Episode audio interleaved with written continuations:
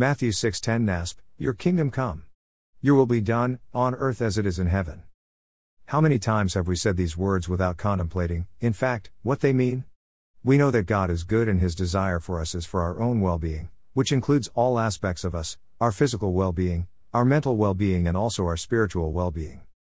The older that I get, the more I have come to realize that the paths I sometimes chose, the things I sometimes think, and the decisions I sometimes act upon are based, at best, on only partial understanding, and in fact, the use of the word partial is being generous towards myself. I wonder how often God sits there, thinking to himself, Poor child, he or she just doesn't understand yet, much like we often do when a young child of our own makes decisions that can or will cause them harm. I marvel at the patience of God, considering from my perspective how long it takes us to come to the understanding that our own understanding is not only partial, but in many cases, totally ill conceived. I read a post this morning on how we should learn to love ourselves, how self love is not selfish, and I do understand the rationale behind the statement being made, but I do not agree with it. Self love is selfish, it is focused on one's self, and it is in direct conflict with what God's Word says. When we read God's Word and try to learn from all the different men and women who God interacted with, throughout the record that has been given to us, in God's Word, one thing continually comes to mind, time and time again. And what is that one thing? God's thoughts are not our thoughts, and God's ways are not our ways. And there is such a contrast between one and the other that it simply cannot be understood by us, until we are brought into His presence and our eyes begin to see and our ears begin to hear. Because in fact, we all are blind, and we all are deaf, when it comes to comprehending the mind and heart of God. And that is where the whole aspect of trust and reliance in God comes into play. Seeing ourselves as we really are and beginning to grasp who God is and what His character and attributes are really like. Adam and Eve once trusted in God with all that they were, but then that trust shifted from trusting in God to trusting in their own ability to understand and make independent decisions. It can seem like such a minor shift, but it is not.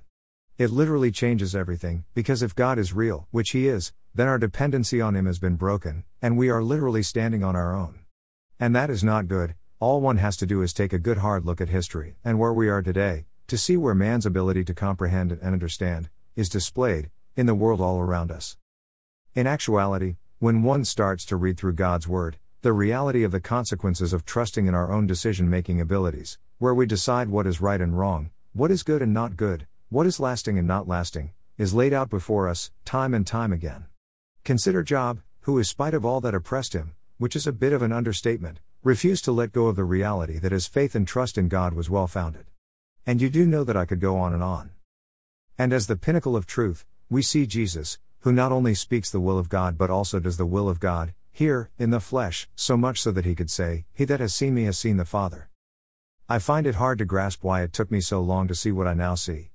I find it almost incomprehensible how I now am just beginning to understand what I for so long did not understand.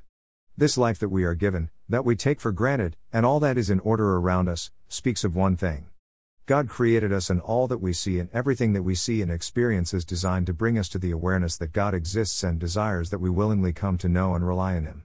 But we say, no, we've got this, we do comprehend, and we do know the course to follow, because we are intelligent and we learn and we are basically good at heart.